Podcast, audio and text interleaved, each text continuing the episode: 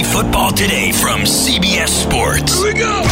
Email us at fantasyfootball at cbsi.com. Here we go. If you still draft quarterbacks in round one, we're here to help. Let's go.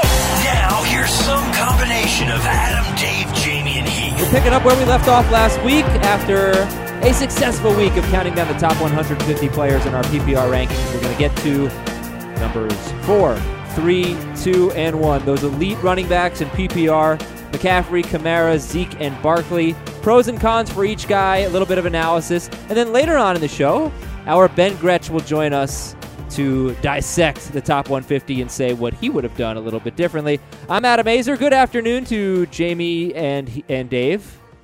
Hey, My guys. name is Dave. Thank you. Adam, would you say that this is the final four of the rankings?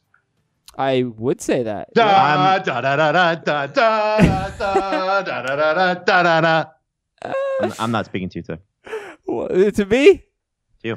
I know. I said I was going to kill Jamie on the baseball podcast. That I'm going want- to kill. want- yeah, I, I did want say two, kill. two public apologies, one here and then one on the baseball show. Okay, I apologize. But I didn't. I said if Jamie messed up, but he didn't mess up. I thought he forgot to put in a claim for a player. It turns out he didn't. I said if he messed up. Um, but he, you are in the clear. So today we have And you've also- some other you're also- results. Congratulations, Jamie. You're You're, also going by- to live. By default, dragging me into your mess of screwing up how the process usually works in that league on Mondays. I didn't do anything of the sort. Uh, but it is a question of should waivers reset every week? What do you guys think? No. It's more of a baseball question than a football question, I think. Football, yes. Baseball, no. Why not? Why not in football?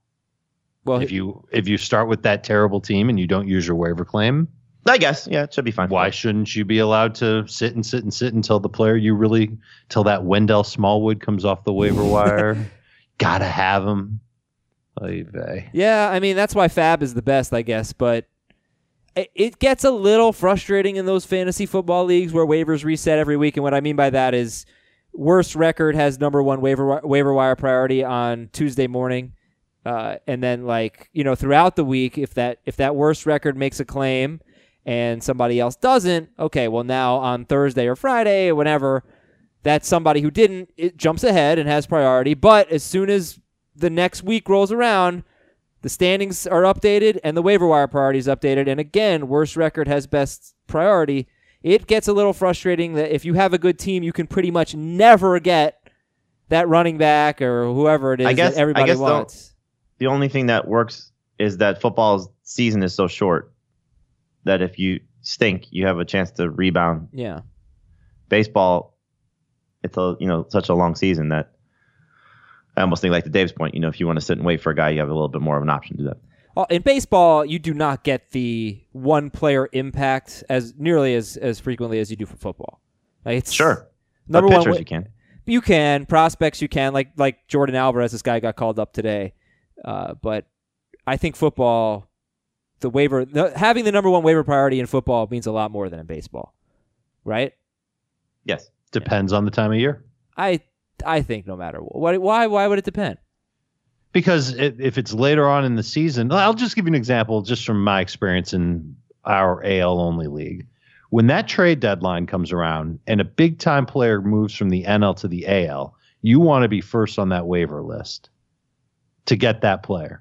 Now there could be a player like that off the waiver wire every week in the NFL. I- we we sit in this podcast studio every week and we talk about who's the number one guy to go add off of waivers. Yeah, How many times during the season was there a slam dunk got to get him number one guy?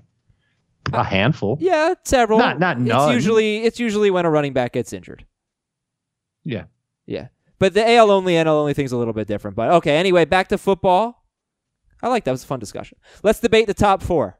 I still hate you. Uh, I think we can go one through four now. Saquon, Zeke, Kamara, Are you sure you know the order? and McCaffrey. That I don't mean the players. I mean how to count. You I did actually it a minute ago. I don't know that I got I got that right. Right? Yeah. You did. Okay. Saquon, Zeke. No, you know what? I, I changed my mind. Let's go four to one. Let's do the case for and the case against Christian McCaffrey. Uh, Dave, make the case for McCaffrey. He's number four in our consensus PPR rankings.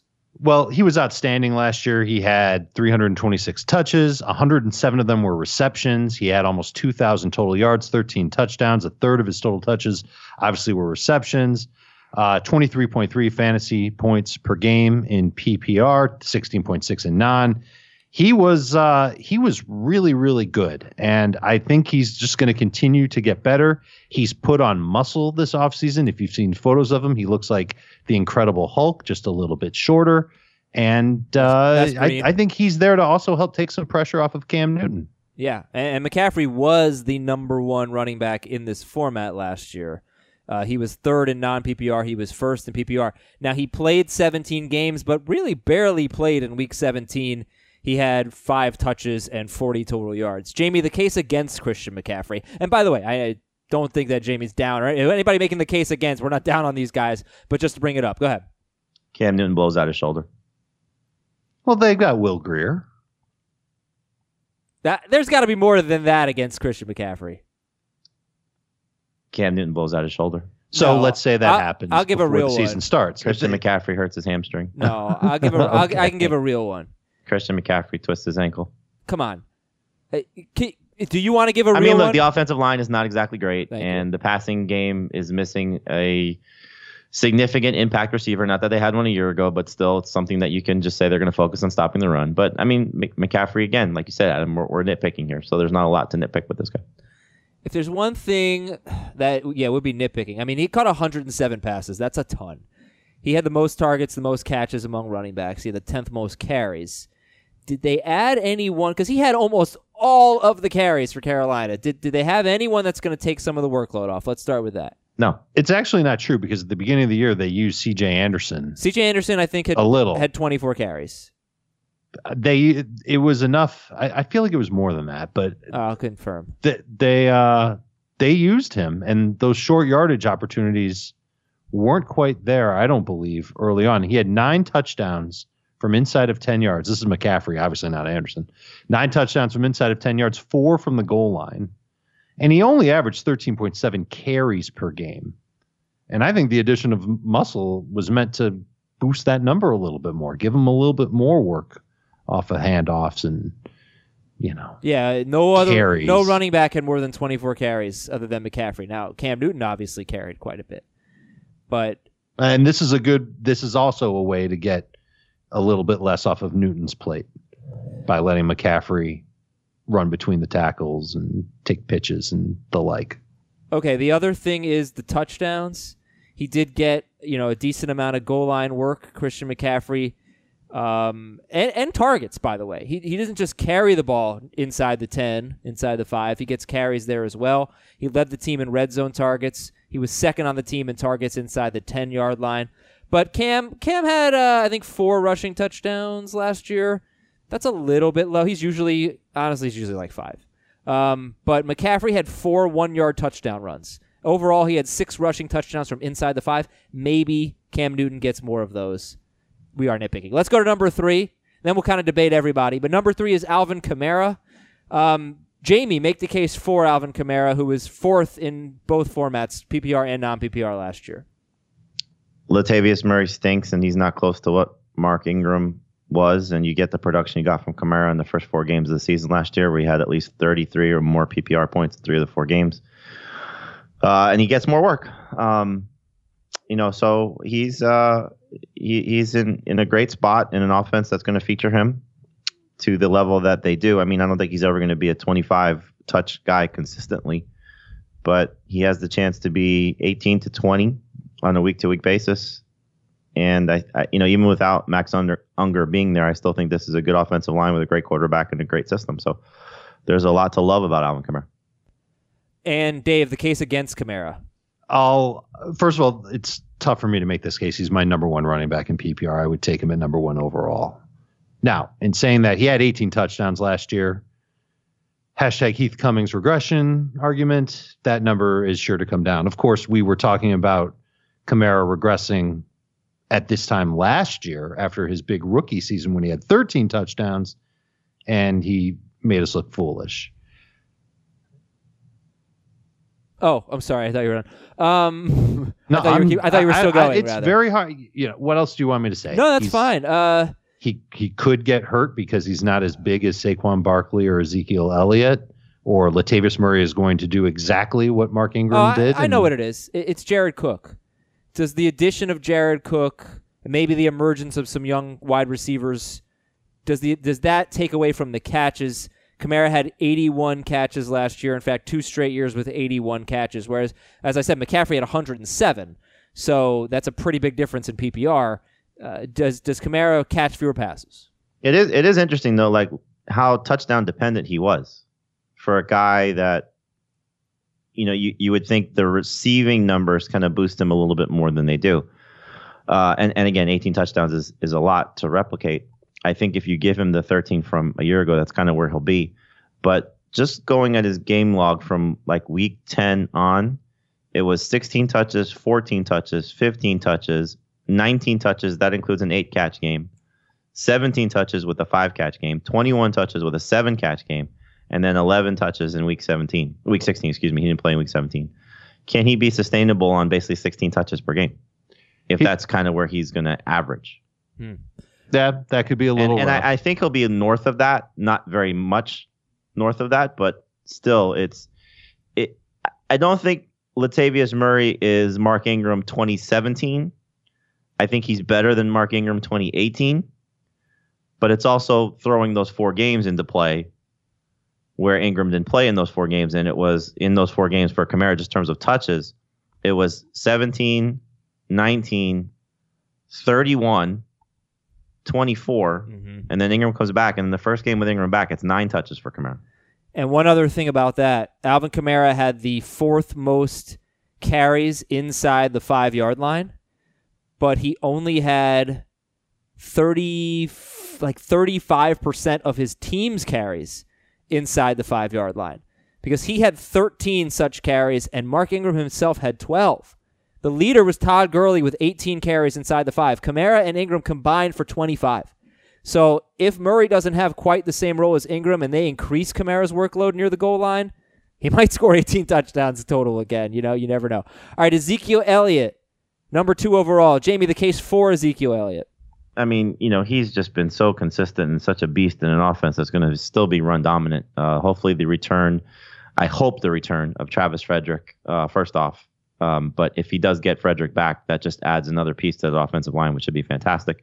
Uh, what he did in the passing game last year, please carry over to this year where he had 70 plus catches. If he does that again, he could easily be. I, I struggle between Barkley and Zeke. Zeke's number one for me in non PPR. I struggle with him not being number one in in PPR just because of what you know potential downfall Barkley may have. But I think Barkley's role in the passing game kind of gives him a little bit of an edge, and that's again saying that with Elliott coming off a 70 plus cash game. But I think they're easily one and one A. Um, uh, not that Kamara and, and McCaffrey are, are, bad players, and if you want to take one of them first overall, I get it. But I, I just think what Barkley and Zeke should be able to do, what they were able to do a year ago, uh, but Elliott in, in, particular, with the offense around him, um, I, I think is just special in Dallas. Did you mention and I know I'm about to argue against Ezekiel Elliott for some reason, but did you mention the touchdowns that he had last year and how it seems weird? Yeah, ridiculous. Or to expect him to have six rushing. single digit. Forget about six, single digit rushing touchdowns. Yeah, crazy. And yeah, it, yeah, you got to expect more. No explanation for it. I mean, it's not like Dak Prescott had more touchdowns than he usually does rushing. He had six, which is what he always gets. So Ezekiel Elliott had nine total touchdowns, only six on the ground. I mean, just weird. And in fact, he scored a rushing touchdown in both of his postseason games. Uh, what's the case against Zeke? The only thing that I can say against Zeke, and he's my number one in non PPR, is that throughout his NFL career, three years, he has 936 career carries I haven't bothered to add up his catches yet, but if you give me a minute, I can do it. Uh, 135 plus seven. Okay, I'm going to need another hour to figure that out. But he's he's got well over a thousand touches over the course of his career. Uh, it's not great. You'd like him to have a little bit less work on him, given given the circumstances. But at least he's used to it. I think that if I, I think there's a question about the catches, uh, as Jamie was mentioning, because he had 26 catches. How many games did he play in 2017? 10? 10. 26 catches in 10 games in 2017, jumped up to 77 last year. So we are speaking about PPR today. And to me, that's, you know, if we're making the case against, as Jamie just said, you know, Barkley appears to have more of a role in the passing game. Uh, although, I think the one, the one thing, like, you know, people may think is did his catches decrease when Amari Cooper joined the team? And the answer is no. They actually went up. Will his catches decrease with, and this might make you laugh, Randall Cobb and Jason Witten I mean, joining it, the team? It, it might. You know, again, that's the the first year without Witten. You know, so the security blanket for Dak Prescott was gone, and now he's back. All right, so let's go to Saquon Barkley, number one in our PPR rankings, and he, in his last eight games of the season, was on pace for just 66 catches. Overall in the season, 91 catches. He was on pace in his first eight games for 116 catches, and then he started running the ball more second half of the year and catching the ball less. But I still, I mean, we expect 80 catches from Barkley. Yeah, yes. Okay, uh, the case. and and Heath told us last week his projections. He has him as the reception leader for the Giants. What's the case for Saquon Barkley, number one overall, Dave? Well, we're talking about the running back that finished number one in PPR last year, number two in non and half PPR. Super consistent, lots of big point totals. And he is the New York Giants offense until further notice. Offensive line has gotten better. The receiving game has not necessarily gotten better. If anything, it's gotten worse. So their focus will be very much on having Saquon shoulder the load. He's young, he's strong, and uh, he's he's he's going to get a lot of touchdown opportunities. He's going to get a lot of opportunities in general. Jamie, the case against Saquon Barkley. Todd Gurley sophomore season, Leonard Fournette sophomore season, Ezekiel Elliott sophomore season. You know they've all struggled. The last three prominent running backs taken in the top five of the draft, NFL draft, their second years have been bad. Uh, So really, you're but you're going to include Zeke in that because it was well, really it, it's still it's, right? it's, a, it's a part of it. There's been a downturn in production. You know, however it happened, there's been a downturn in production. I agree with you. Obviously, it's circumstantial with him, but still, um, it, it's you know, taking Odell Beckham off the field does that make this offense just that much more predictable? The hope would be no. You know that the combination of Tate, Engram, and Shepard make up the difference. And when I say that, it's Shepard and Engram's numbers get elevated along with Tate that it replaces the threat of Beckham. So there, there's not a threat of Odell Beckham on the field, but if collectively the group is better, look, the, the thing that you like about Barkley, or you should, is Manning doesn't like to throw interceptions and he doesn't like to take sacks. So he likes to get the ball out of his hand as quickly as possible uh, and and safe throws. And so that's where you know Shurmur will put Barkley in some good spots. But I think the biggest thing for me is you know it started last year with Solder and, and Hernandez, and getting Zeitler and and Remmers. You know those that group collectively should be better. And and Zeitler I think is the biggest addition for Saquon Barkley's fantasy value by far. So if that run game is is better, not that it's hard to you know say he's going to do more than five yards per carry, but just at, overall, um, 80 catches, I, I- I think 2,000 total yards is, is within reach again. And can he still be 15 plus touchdowns? I got to do a little research on something here. If we're just making the case against Saquon Barkley, Jamie, uh, Dave said he finished number one last year in PPR. Uh, I had him at number two, one point Yeah, behind McCaffrey. But let's just say they tied. And since McCaffrey barely played in Week 17, McCaffrey probably was better. Um, but both of them were on offenses that were just average last year. So I think the argument against Barkley is like the Giants could be terrible. And it's hard to be a great fantasy running back on a bad offense. Do you think they'll be worse than they were a year ago? Right. uh, d- do I? Yeah, kind of. Because I, I know that they didn't really struggle that much offensively without Beckham, but it was only four games. But taking him off the field is a big deal. Um, I, I would probably predict them to be somewhere around that. They were like 17th or something in scoring. I think they'll be okay. They scored more without Beckham. in those four games. Well, they had that one game against the Redskins, I think. Where they Still, I destroyed mean, them. again, you just got you got to go with the averages. I, but you, Saquon but, but actually- but you don't really because we don't really think they're a better offense without Beckham. No, but but statistically, it's not like they lost a lot. They had a great game against the Cowboys in Week 17. That, was- yeah, I mean, and the offensive line is better. But I'm just, I'm again, it's the case against Barkley. I Oh, think, sure, I- sure. that's why. I mean, I talked about this before. I, I have trouble taking him over Kamara in PPR because the Saints' offense is just so much better than the Giants' offense. No, no matter what, like, best case scenario for the Giants, I still think they're a much worse offense than the Saints. And, and and last year again, you know, if you're just looking at it, the Saints offense was better. Barkley averaged more points per game. He did. Yeah, I know. He's amazing. He's he's probably the most gifted. They, okay, it was really close though. He averaged half a point more per game than Kamara. That I mean, again, you're, you're talking nitpicking when you get into these guys at the top. Right, but I still think Kamara did well enough where I can where I can justify taking him over Barkley. Right? You can I- justify any of these guys, or, or Sure, you you can absolutely justify it, but it's you know who has the higher ceiling. I think Kamara's reached the ceiling. I don't know if Barkley has. I agree with that. And Barkley is is he the most talented running back in football right now? It's hard to argue against it. He's pretty amazing. I mean, when you start to just, you know, you, you kind of alluded to this about the the team and the talent around him. Imagine if you've had the Cowboys offensive line or the Saints offense. Oh, yeah. it- No, I, and I'm I'm it. worried. I'm a little worried, not very worried. I'm a little worried that we might say that about Saquon by week four. Imagine what he'd be able to do if he had Odell Beckham Oh, but this- this taking was- the top off the defense. This was the argument last year. You know, I I remember week one. How's he going to play well against Jacksonville? This team's going to be bad. Yeah, He had and an what he broke run. off like a sixty-yard Yeah. touchdown, whatever. That's it what was. great players do. He, yeah, no, it's true. Um, I mean, Isaiah Crowell did great. that once. so Dave, you would take Kamara number one in PPR, right? I would. I'm the the concern I have is how he will do without Odell Beckham there because there is a noticeable point per game drop off. In PPR it was like 5 points per game and in non it was 3 points per game. Also take With- into account without he's, ne- Odell he's- Beckham. he's never had that many games to play. You know, so guys take a look. that There's a rookie wall for a reason. Oh, sure. Could Yeah, yeah. of it, too. And the PPR aspect was part of that was he just, like I said, wasn't cashing the ball as much because they were giving him more carries. Um, the, he also ar- had 30 targets though in his last four games. you will not get somebody t- stealing stealing goal line carries from Barkley. You will get that occasionally stealing goal line carries from Kamara.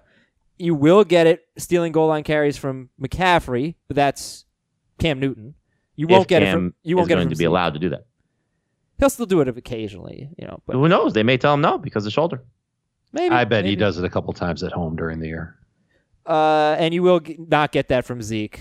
Um, all right. So, well, who's number one in non PPR? Zeke. Zeke. Final thoughts on this group? Try and get a pick in the top 4 on draft day. Does does uh does McCaffrey? All four of these guys are does. McCaffrey scare you at all? No. No? None of these guys should scare you. He doesn't scare me in PPR. He, he's going to catch so many passes. In non PPR, McCaffrey, I feel like I don't know that I would take him fourth in non PPR. Who would you look at instead? Melvin Gordon? I re- the one guy that of all the elite players, the one guy that I feel like I need to really analyze, dig into the stats, check out the game logs a little bit more is James Conner. Um, I, I think I I think Gordon and Conner may be ahead of McCaffrey, but Conner scares me a little bit too. Maybe I'd go receiver there just to be safe. I don't know. I don't know what it is about McCaffrey. I guess I'm not necessarily sure that he is that five yards per carry on a ton of carries in between the tackles rusher. I'm not sure. He, but it's he's a different type of running back, and you have to understand that when you draft him. He will not get you to uh, 300 carries or even 250 carries. How many He's carries not- per game? You He's said not traditional. right. How many per game? 13 per. Yeah, 13.6. that, so that's it. That that's that, that's really forget about what I just said about the you know that's it right there. Does he get But enough he's carries? in if he's catching four or five balls he a has game, to score. He has to score, and, and receiving touchdowns are hard to predict. So it's a, he- he is a top four pick for you. Yeah, but if he in goes from non-PPR? from six to four and, and scores nine, I mean, it'll average out. He'll still get 12 plus touchdowns. I think I think getting any of these guys at fourth overall is a win for your fantasy squad. It's a it's the perfect spot to be in on draft day. I think no matter me. what, though, he's clearly fourth. You're going to find a hard time anybody making an argument. I can't him do it in PPR. I would take him over Zeke in PPR because I think Zeke's catches are going to go down. Jamie, you think McCaffrey's clearly four in PPR also? Yeah. See, if, if you could tell me that Melvin Gordon was going to play the same amount of games as McCaffrey, I would definitely take Gordon over McCaffrey in non PPR. I would take McCaffrey in PPR. And in half, it'd So, be close. so right now on uh, Fantasy Football Calculator, non PPR, it's Elliott, Barkley, Kamara, McCaffrey. And in PPR, it is Barkley, McCaffrey, Elliott, Kamara. Wow, Kamara fourth. Mhm. That's really. I want that fourth pick. Yeah, yeah. Fourth in pick in PPR. draft. That's what I want. Fourth pick in PPR is outstanding. It, it really is. All right, uh, we'll take a quick break here on fantasy football today. When we come back, we got some news and notes, including Tyreek Hill update, and then we'll get Ben Gretch on to talk about his take on our top 150. The perfect combination of versatile athleisure and training apparel has arrived. Thanks to the visionary minds of New Balance, Clutch Athletics, and Rich Paul, the designs reflect the heart of the athlete and the spirit of the community. With rising defensive football stars Will Anderson and Chase Young on the roster, Clutch Athletics brings the best innovative gear to all athletes, giving them style and performance on and off the field. Learn more and purchase Clutch Athletics at newbalance.com. Robert Half research indicates 9 out of 10 hiring managers are having difficulty hiring. If you have open roles, chances are you're feeling this too. That's why you need Robert Half. Our specialized recruiting professionals engage with our proprietary AI to connect businesses of all sizes with highly skilled talent in finance and accounting, technology, marketing and creative, legal, and administrative and customer support. At Robert Half, we know talent. Visit RobertHalf.com today. Tyreek Hill making the headlines. This was last week, but we didn't get to talk about it. Also, just to let everyone know, no emails today. Definitely emails later in the week, and we're going to review our Superflex draft on Wednesday. Wednesday will be our second show. Tyreek Hill should be back for training camp, barring any further developments, according to Tom Pelissero of NFL Network. All right, what's your take on the Chiefs wide receivers right now? I think we're going with the assumption this is the three of us, myself, Dave, and Heath, on that he could be looking at a six game suspension. We're just kind of using the Ezekiel Elliott suspension as a guide. There's not clearly any indication of uh, if he will be suspended at all, um, if he will get less than or more than six games. You know, it could be eight games. But uh, I think if you look at our rankings, um, he's somewhere in the low 20s to early 30s uh, collectively in our top 200, I think, on both formats. So that would put him in the round five to seven range, you know, so round six on average. Um, you know, for those of you who have done best ball drafts, you've you've gotten somewhat of a steal.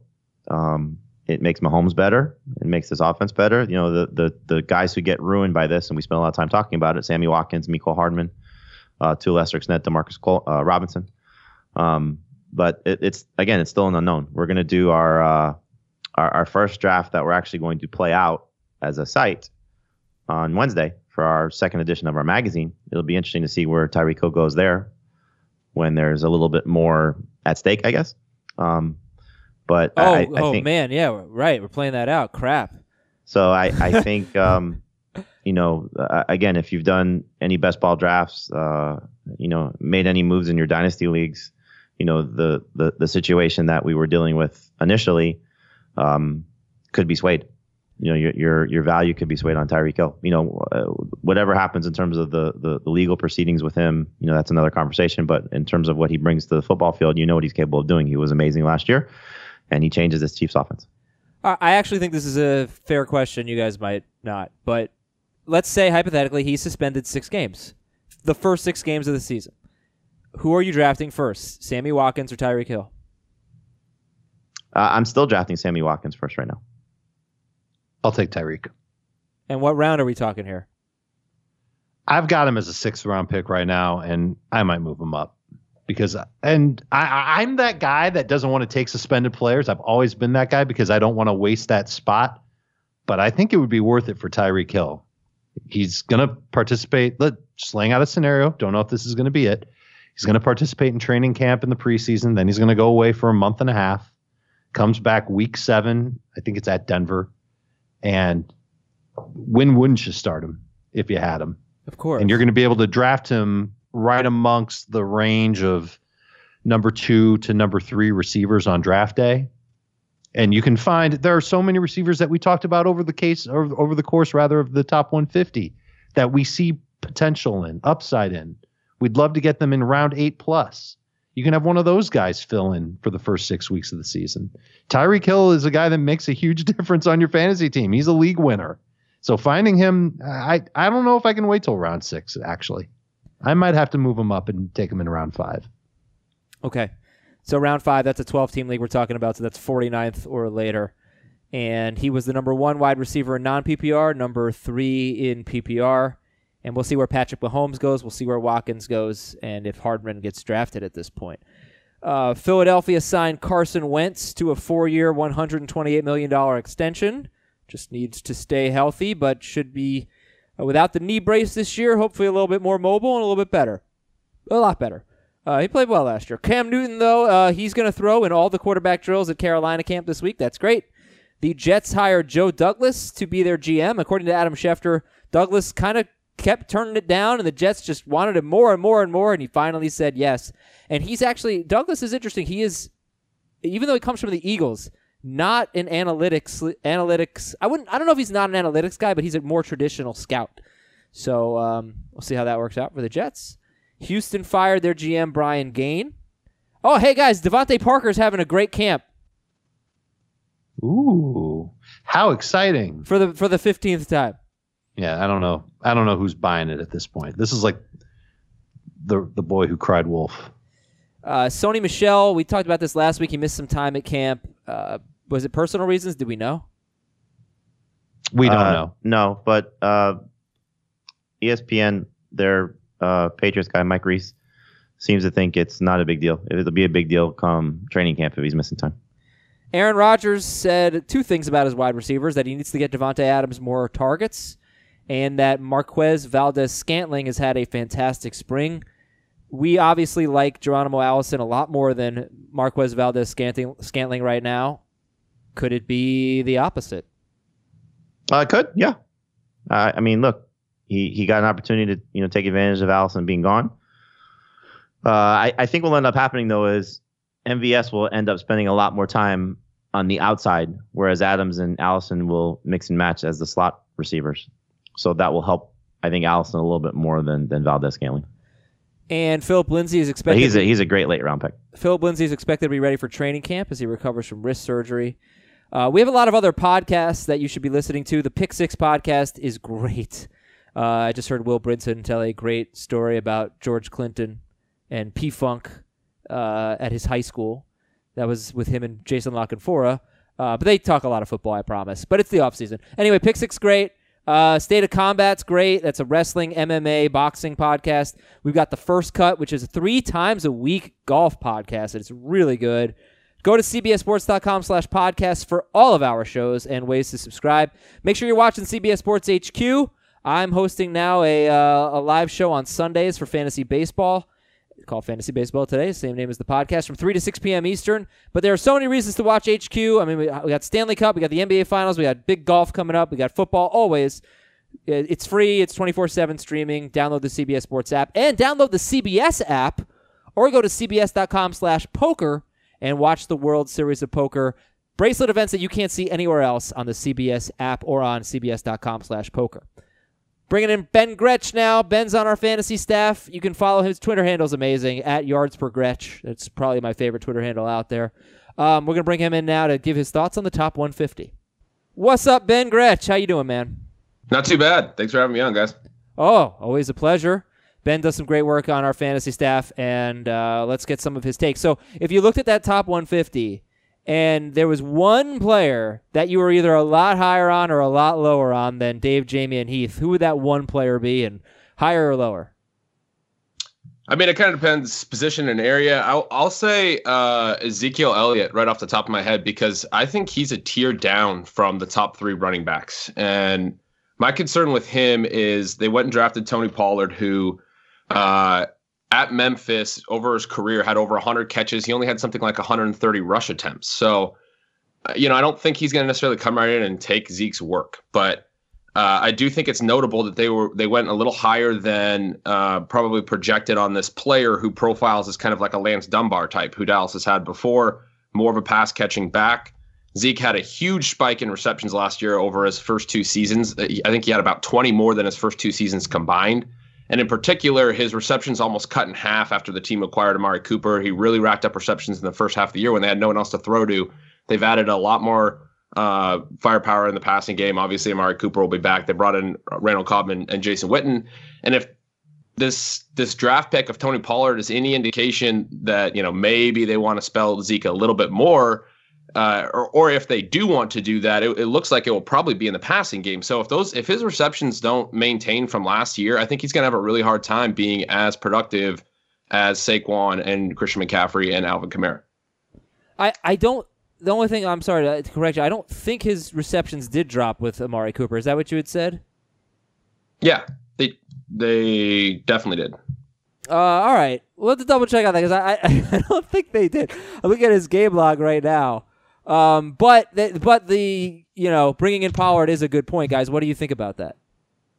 I don't think Pollard's going to take so much away that it's going to ruin Zeke's reception totals. But it's it's like we said earlier that it's all the additions that they made. We didn't bring up Pollard's name, but he could be included in this list. He could take by the time the season ends 25 catches. I don't think that that's out of line.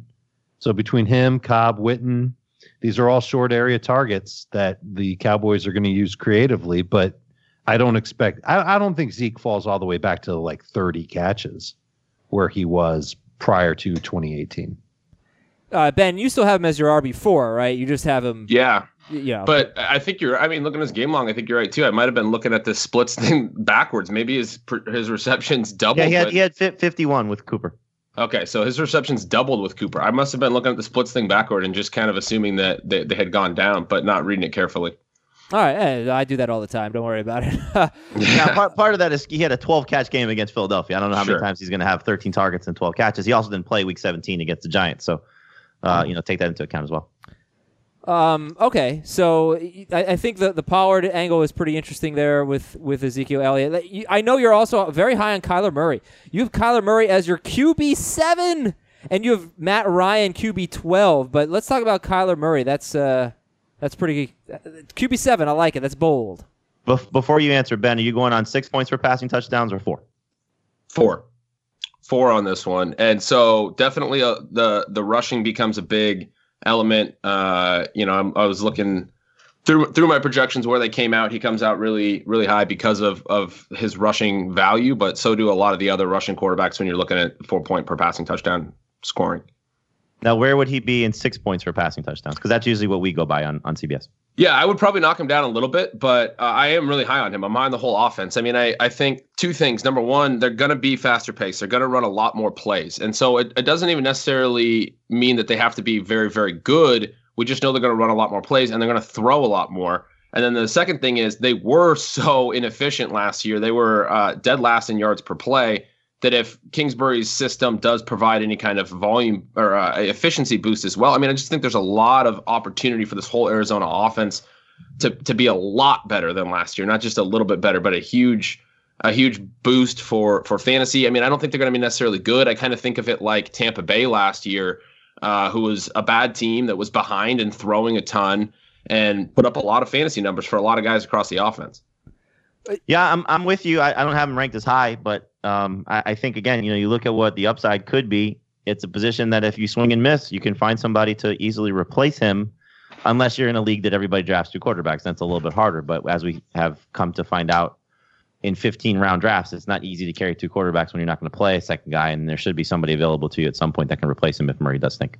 Right, and I and I would say, yeah, I'm not going to go reaching for him. He's that's where he comes in in my ranks, but you know, the the general late round quarterback, you know, philosophy should still outweigh this. I mean, I think there's plenty of guys, even Matt Ryan, like I have him down at QB 12. Part of that's just because I like some of the other quarterbacks a little better. I don't have uh, you know, Matt Ryan's a tough a tough read because his touchdown rate has swung around so much the last few years. Two out of the last 3 years he's had really high touchdown rates.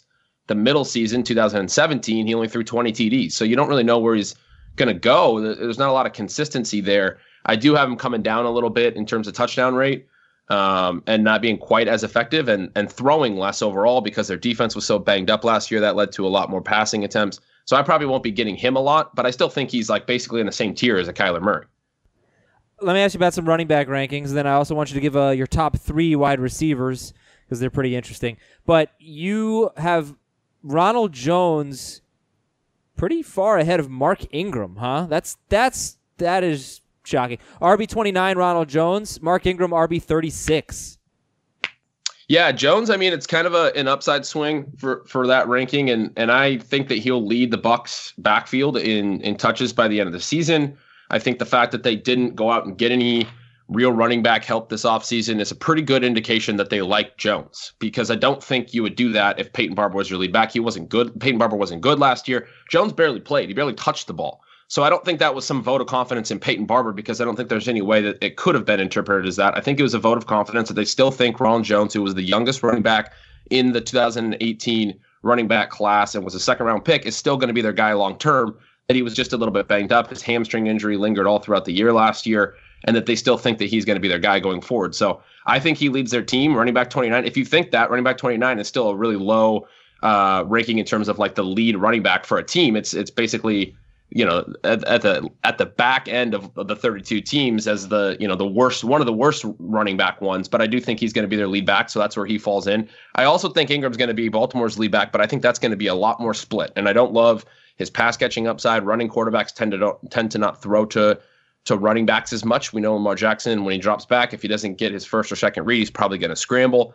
Uh, I don't. I think Ingram's receptions are going to completely fall off, going from probably the greatest passer to running backs in NFL history and Drew Brees over to Lamar Jackson, who I just don't think will throw to the running backs a ton. Plus, you have Justice Hill there. Plus, you still have Kenneth Dixon there. I think they'll rotate the backs.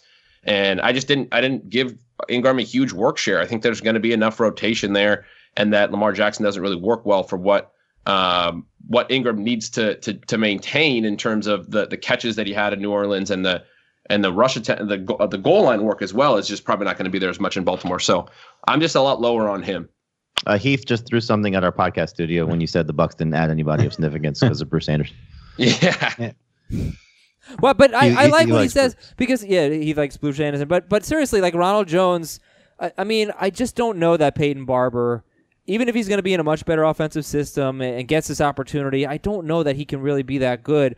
I like what Ben is saying about Ronald Jones. I think he has major, major steal potential because you don't have to. I, I, mean, his ADP cannot be RB twenty nine, right? I mean, he's got to be going later than that. It's yes. not going to be that far off, though. I, I think yeah, he's the, moving the, up. The reports continue to be glowing. You know, I, I think collectively we have Barber in the in the high thirties. You know, thirty five or above.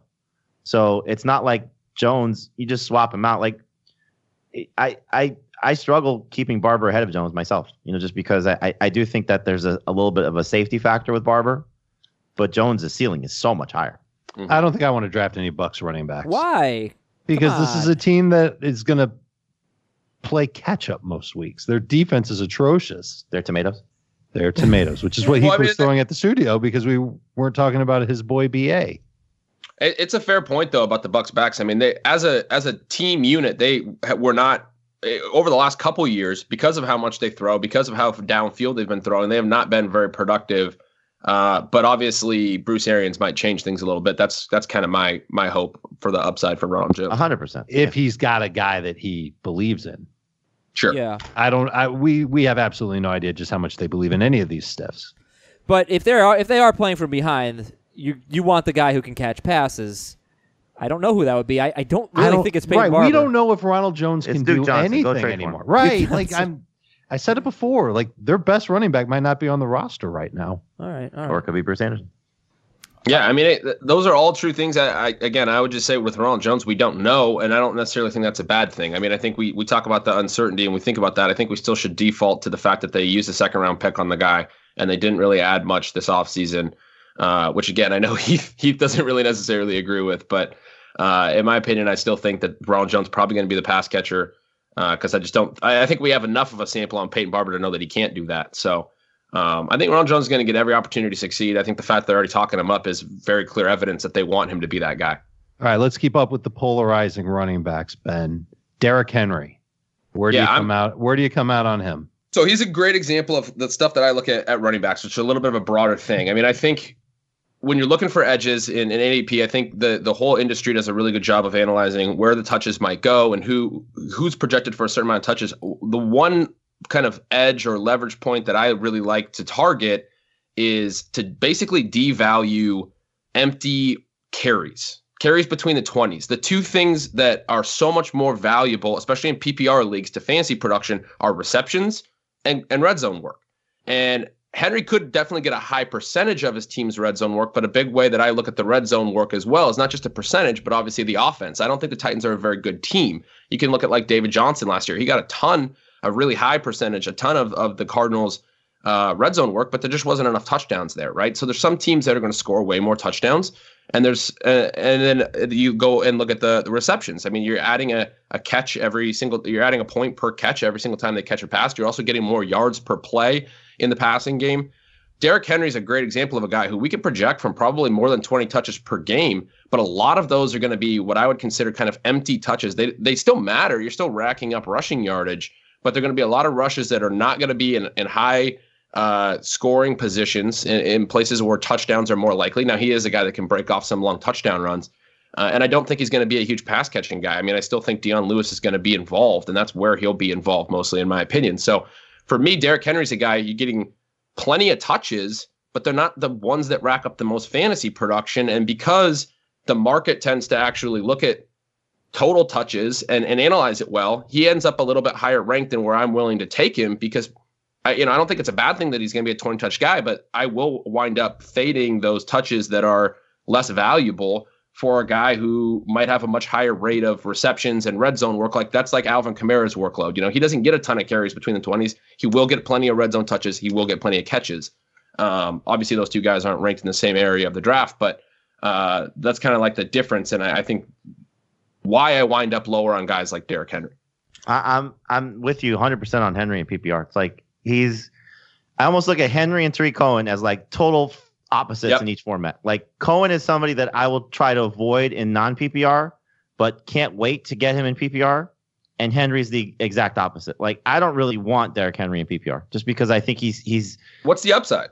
Exactly. You know, it's like Michael Turner's peak. Like, I mean, and right at, at where you have to get Derrick Henry, that's the problem. Like, I think right. Dave, you have him like almost 15. I right? do, yeah. And so like that, there. there's no way I would take him in that range by any stretch. I just think like if, if you're gonna get him, you got to settle for him, but nobody settles for him because they draft him too soon. And what yeah. draws me back into Derrick Henry is the fact that he's getting 15 to 20 touches per week with that goal line work. And when you're looking for running backs starting in round four, there aren't a lot of those guys that are out there. Yeah, even he's safe. PPR. I mean, he's safe. And and he and he I think he's missed one game in three years and has never been the only time he's truly been overworked has been in the last four games of last year. So I, there there's a lot that I like about him. I'm you almost have to you know uh, give up on the the catch factor with him in PPR and and hope that he makes up for it with touchdowns. And that's yeah, really that. hard to mm-hmm. to buy into.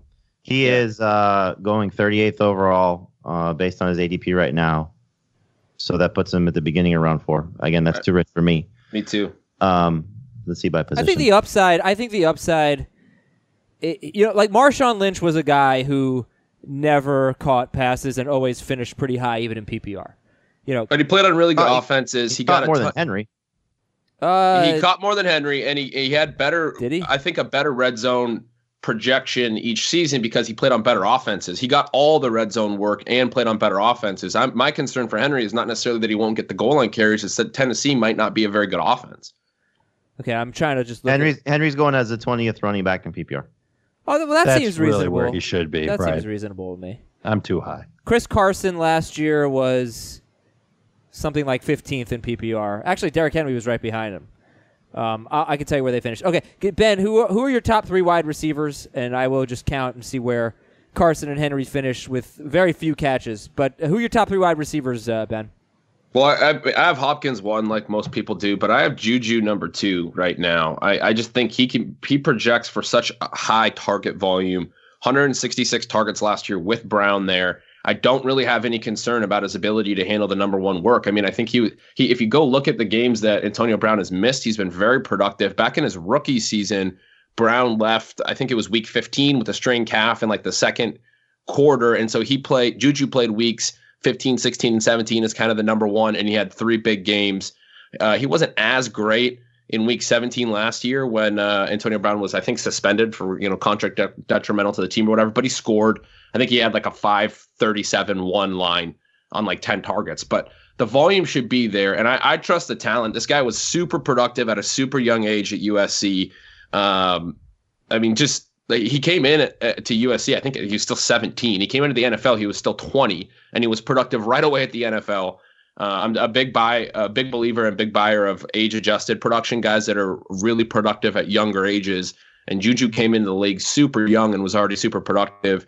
and pretty much every chance he's gotten to to be productive with more opportunity and, and fewer um, people blocking him. I mean, you can go back to when Martavis Bryant was suspended in for a game in Juju's rookie season, and I think it was Juju's first career start, and it was that Sunday night game against Detroit where he had a 95 yard touchdown uh, and put you know just had a monster game. He ended up with like 180, 190 yards.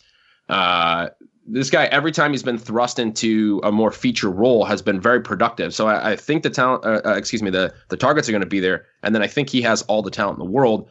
And then my number three guy is Odell Beckham. I, I think the Browns. I just really like the Browns situation. I like uh, the Todd Monken acquisition. The we just were talking about the Bucs, how much they threw the ball around the field.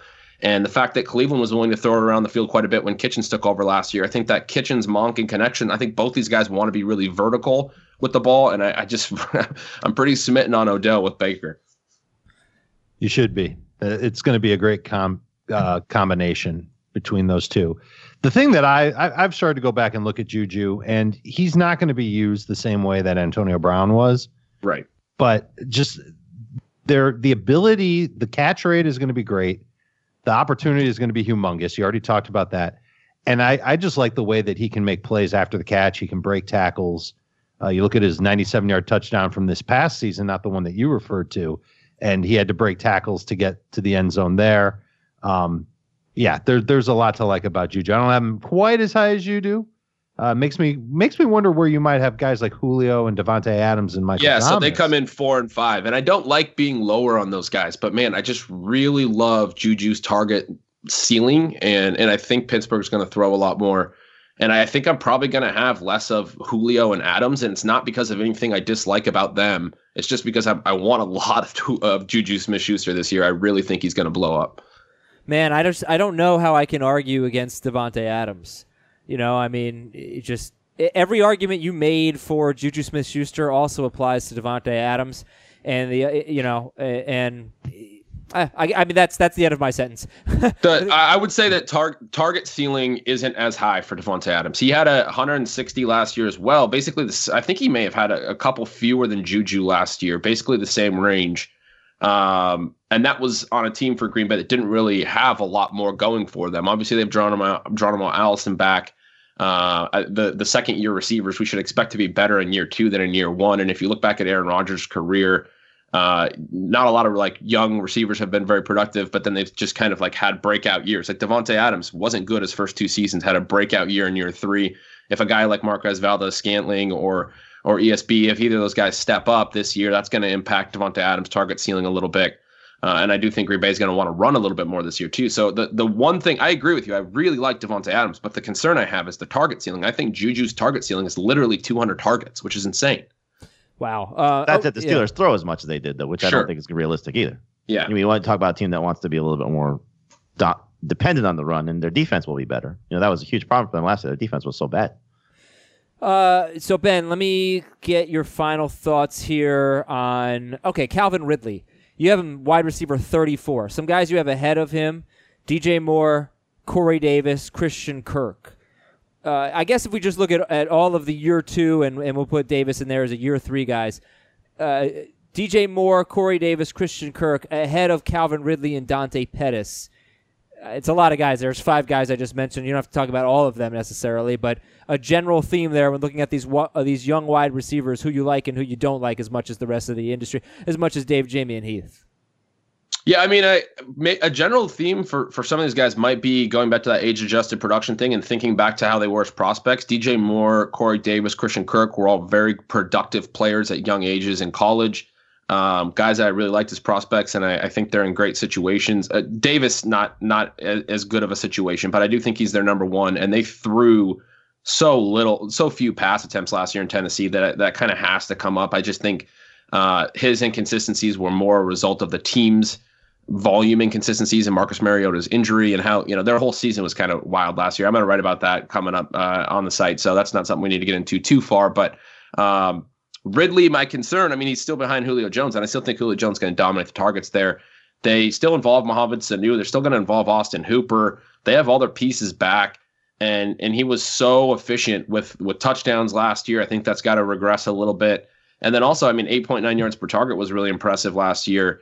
but I do think that might have to regress a little. The, the issue for me with him though is just targets. I mean, I have him projected right about 100 targets, and I have some of his efficiency regressing, and for me that just drops him down behind Moore and Davis and Kirk, who are all guys I think can be the best, and I have projected to be the best receiver on their respective teams. Ridley, he's playing behind Julio Jones. I mean, that's that's it's kind of that simple. And then as far as Pettis is concerned, George Kittle I think is their star, and my concern with them is that San Fran's going to rotate a lot of receivers. I mean, I think we're going to see four or five different guys play, uh, you know, a lot of weeks and and be productive throughout the year. I don't know if they'll necessarily have a number one wide receiver. I think it's George Kittle. What do you guys think? I'm probably the high guy on both Ridley and Pettis, and I tend to rely on just what these guys do, what they're capable of, and and what their offenses are. I I agree that Atlanta's not going to throw as much as they did last year, but I, I think Ridley takes on a bigger role. I really do. I think he gets over 100 touches this year and uh, not 10 touchdowns, but seven or eight with a big boost in yardage. I think he's really good. Over 100 touches? He takes over uh, over 110 targets. I'm sorry if I said touches. Uh, my mistake. 110 touches. Something bad happened to Julio Jones. That Yeah. um, and then Pettis, I think he's the best wide receiver, not including Calvin Ridley. And I, I do agree with Ben that the 49ers are going to use a lot of wide receivers, but I think Pettis stays on the field more than anybody else. So maybe by default, he's their number one guy. He can line up anywhere. He'll get improved targets from Garoppolo versus what he had last year from Mullens, and he did great toward the end of the season when he finally had a good idea of the playbook. He's put on weight, uh, and I think he's going to also see a nice uptick in targets and and be a, a good number three receiver for fantasy with a chance to break into the bottom end of the top twenty four. Cool. Yeah, I, I mean, I, I don't disagree. I don't. I, I don't like where I'm at on Pettis. I think I'm a little bit too low on him. If there is a guy there, I do agree that I, that he is the pretty clearly the guy that I would expect to to be the best receiver in San Fran. I'm just concerned. I, I like Marquise Goodwin too, and I think he's going to be productive. He was really good at the end of 2017 with Garoppolo. He was a, a sleeper last year before Garoppolo got hurt. Um, so it's just it's kind of a tough situation there. It, but. it's it's. I mean, Pettis could be their best receiver, and and maybe by a lot, not necessarily factoring Kittle. He could be their fourth receiver. I mean, Yeah, you know, if right. if Goodwin and and Samuel and even Jalen Hurd, you know, I mean, Kendrick Bourne had more receptions than him last year. Pettis just had a hard time staying healthy. So I don't necessarily love the fact that actually he put on weight. That's a little bit of a concern for me with him. I think he needed to do it because he's he's lean. That was my knock on him coming out was that he was just too lean. So he needs to do something to try and stay on the field a little bit more. All right, Ben. Thank you very much for joining us, man. It's great stuff. Yeah, appreciate it. Thanks for having me on, and uh, I'll try to learn how to read splits uh, splits numbers a little bit better. I think I said I was definitely that Zeke definitely had fewer, but you you got me on that one. Uh, that's okay. You know what? When I'm looking at a game log, I am very confident in my statistics. so there's that. All right, uh, Ben Gretch, Jamie Eisenberg, Dave Richard, thank you guys very much. I'm Adam Aizer. We'll talk to you Wednesday, reviewing Superflex and reading your emails at fantasyfootball at cbsi.com. And Dave, I got, I got them. I got them. Dave, Na, na, na, na, na, na. Yeah.